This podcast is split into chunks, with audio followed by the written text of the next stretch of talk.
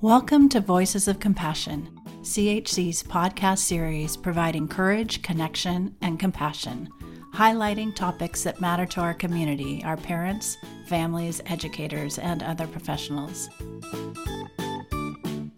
My name is Cindy Lopez. You know, it seems like everyone is talking about mindfulness these days. As a matter of fact, I did a Google search and the results showed nine ways to practice mindfulness, 16 types of meditation, and 28 ways to practice mindfulness for beginners. There's so much out there. So, what is mindfulness really? And does it make a difference? Do I have to empty my head of all my thoughts and sit crisscross on the floor in a Zen type state? Uh, not so much. Listen into this podcast episode as we talk with Jennifer Solomon, occupational therapist at CHC, about the physiology of mindfulness and address some of the skeptics' questions. Welcome, Jen. I'm just wondering if there's anything that you'd like to share with our listeners as we get started today. So, if there's anything I want people to take home today, it's that mindfulness can be done by anybody at any time, anywhere. And hopefully, our conversation today debunks some of those skeptic thoughts. Thanks so much, Jen. We hear the term mindfulness so much right now, and because it's such a great strategy for dealing with stress and anxiety. So, let's talk about what is mindfulness and are mindfulness and meditation the same or are they different? This is such a good question because I think a lot of the times both terms are used interchangeably. And I think a lot of the confusion comes from them being in the same realm and their goals are the same, right? We want inner peace. We want to feel a little bit more focused. We want to feel more regulated. And that's the end goal for both of these practices. So I think the difference is that mindfulness is simply the act of paying attention. It's purposeful, it's non judgmental, but it can be done anytime, anywhere. It could be done when we're in the car driving to work. It could be done when we are brushing our teeth or when we're in conversation with somebody, and even when we're taking a walk. Something I've thought about recently is that a lot of what we do on a day to day basis is not necessarily mindful, but mindless sometimes we end up at work and we're like, how did I get here? Like, what turns did I take? Right. And I think that's just a prime example of how sometimes we can be paying attention, but not really truly paying attention to what we're doing. That's so funny because I do that when you said so much of what we do is mindless. I totally pull out of my driveway, drive down the street, and think, did I close the garage door? It's so automatic. I don't even think about it, right? So, how does mindfulness work, Jen? I've heard that it's kind of like exercising a muscle. What do you think about that? Yeah, I totally agree. If we think about exercising or even learning something novel, like as an OT, learning how to walk, right? Or learning how to ride a bike, or even learning to throw a ball, at the first few times we might not get it. And it might feel awkward, it might feel uncomfortable. But the more we do it, we're building those brain body connections and we're learning what it feels like to experience that. And the more we practice it, the more we make those brain body connections stronger and that brain circuitry stronger. And eventually, the longer we do it, the more we do it, it just becomes part of us. It becomes the way we think, the way we navigate our day to day tasks. And I definitely think it gets stronger with time. It gets stronger with practice. And it's not always going to be perfect. There are things that we can't necessarily always tune in when there's something stressful going on. But the hope is that we're bringing more awareness each time we're doing something. Yeah, and I think that a common misperception is you're sitting there cross legged on the floor in this Zen state, right? Kind of blissing mm-hmm. out, or, you know, it's not all unicorns and rainbows, but it is exercising your muscle. It is learning something new. And sometimes that can feel a little awkward and maybe not all pleasant to start with, anyway. But hopefully, you're building a brain that's more resilient I'm just wondering if you know of any research or what's happening in the brain as we exercise mindfulness. The research has shown that there are physiological changes and structural changes to the brain. The research has shown that there are changes in brain regions that are associated with attention, with emotion, with sensory processing, and overall body awareness. And if we think about all of these factors working together, we're hopefully going to have an increased overall ability to self regulate, right? If we're more in tune with what's going on physiologically, hopefully we're better able to identify and recognize and label what's going on for us emotionally and express that in an effective way. From what I was reading, mindfulness, that act of paying attention really in the moment and being present, it does really help to reduce stress and improve distress tolerance. So it does help with stress and anxiety. So if you do it and you really practice it and keep doing it, as you said, exercise that muscle, I think it can really make a difference for people. Mm-hmm. I think some people think that mindfulness doesn't work for them. Well, I've tried that, doesn't really work for me. What thoughts do you have about that? So, it's important to think about the intention behind why we're being mindful or the concept behind being mindful and what is someone's idea of something feeling successful. If it's to feel better, it might not necessarily always turn out that way. Being mindful is not necessarily a route to feeling better or to feeling stress free. It's an act of identifying what's going on there emotionally and physiologically, and what are we truly experiencing. And sometimes that's not always a positive experience. We're really tuning into any discomfort or any comfort that we're experiencing. And I think for individuals who say mindfulness doesn't work for me, maybe we start with the things that we're already doing on a day to day basis. So, the first thing we do when we wake up, where do our thoughts go? Are we thinking about, oh, today's Monday or Tuesday, I need to run to the grocery store? Or are we waking up and tuning into how we feel? How tired are we? How quiet or how loud is the house? How bright is it outside?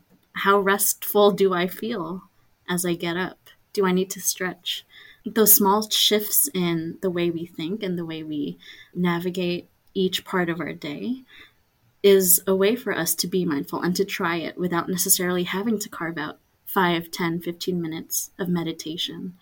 And I think there's a difference between meditation and mindfulness there too. Meditation is truly an active practice of sitting down, carving out time, and hoping to find some awareness with what thoughts are coming up, with what feelings are coming up. But mindfulness, we don't necessarily have to go through that experience, but we can incorporate it throughout the day in the activities that we already do. One size doesn't fit all, right? Just because you've tried mindfulness or a mindfulness exercise or practice that didn't work for you, there could be others that resonate more with you. So I live in the mountains. And sometimes when I'm driving, I have to stop myself and just take a look around. The place that I live and where we are is beautiful, and the redwood trees and the ocean. And if I stop and really am mindful of that for a moment, it changes my perspective. And I think that's what you're saying. Like, it doesn't take a whole meditation practice and carving out half an hour of your day or whatever. Also, I know there are apps out there that promote mindfulness and meditation. And a couple that I'm thinking about, like Headspace or Calm, do those work? What do you think about those? I think for some people, they're great. The concept of co regulation and thinking about the environment that we're in and how that really shapes the internal states sometimes for some people. But some people can tune out the external and just tune right in, right? So I think for individuals who like that experience, that sensory experience of calming noise or someone's voice guiding and nudging our thoughts in a mindful direction. Sometimes that's really helpful. But for other individuals who don't necessarily need that direction or need that external cue, it might be distracting. So I think, like you said, one size doesn't necessarily fit all. It really comes down to what allows us to get into that space of tuning in and tuning into ourselves, but also tuning into our environment and what allows us to access the present moment. Just a note before we continue on with today's episode, we hope you're following us on social media so you don't need to wait a whole week between episodes to get engaging, inspiring, and educational content from CHC. Our social handles are linked on our podcast webpage at podcasts.chconline.org. So, Jen, a lot of times I hear as people are trying to practice mindfulness, like, I don't want to become less aware of the world and what's going on around me if I get too much in my own head. Or, as you referenced, like it could take up too much of my time. Or maybe it's going to make me less productive because I'm spending all this time looking inward. What thoughts do you have about that, or any comments you want to make about that? So, mindfulness, I think at its core, like I said, it's just paying attention, not necessarily to one thing or just ourselves, but to everything that's going on within the present moment. So, that might mean, wow, this car's honking very loudly at me, right? That might mean I'm feeling very stressed within physiologically and exploring that. It's not necessarily tuning out what's around us, it's paying attention to objectively what's going on. So I think the more awareness we're bringing to that present moment, as opposed to dwelling on those thoughts of, wow, I could have done this differently earlier today, or I'm really worried about what's going to happen tomorrow. Tuning into what's going on right now, that doesn't necessarily take away. If anything, we're contributing, right? Because we're tuning into everything in our environment and the social experience. And the more awareness we bring to that, the more opportunities we have to affect change if there is change to be had. So we're not necessarily, like you said, blissing out. We're not growing complacent with everything around us. We're bringing more attention to it, if anything. Yeah, I like that. And I think it also can make us more compassionate and more thoughtful of others because we're taking a moment to just pay attention and mm-hmm. when we do that, we might see things with other people that we didn't notice before. And it gives us an opportunity to perhaps reach out to them. I'm wondering if you can provide some practical ways to make mindfulness happen. What strategies do you have? You've actually referenced in a previous podcast last season about some breathing techniques. Maybe you want to review some of those and share some other strategies. Of course. And I first off want to say that a meditation practice is wonderful. For individuals who can access that, I encourage it. I myself don't necessarily practice meditation on a consistent basis, but mindfulness, right? And so there are individuals who really have a habitual practice of meditation, and that's great. But for a lot of individuals that I've come across, it's been written off as, oh, that doesn't work for me, or the deep breathing doesn't work. And a lot of the kids that I work with even say, like, deep breathing isn't helpful for me. And it's not that they're necessarily doing it the wrong way, but maybe it's the way that we're thinking and conceptualizing that experience. So, one practical thing that I implement is getting up to stretch for 10 to 15 seconds and not just stretching, but in that moment, we're tuning into our body. What do our muscles feel like? Where does it feel good to stretch? What's happening to our breath? Have we breathed deeply within the past hour? Which a lot of the times I catch myself and I haven't. I haven't allowed myself to breathe all the way through to my stomach, which is the breath that is physiologically relaxing.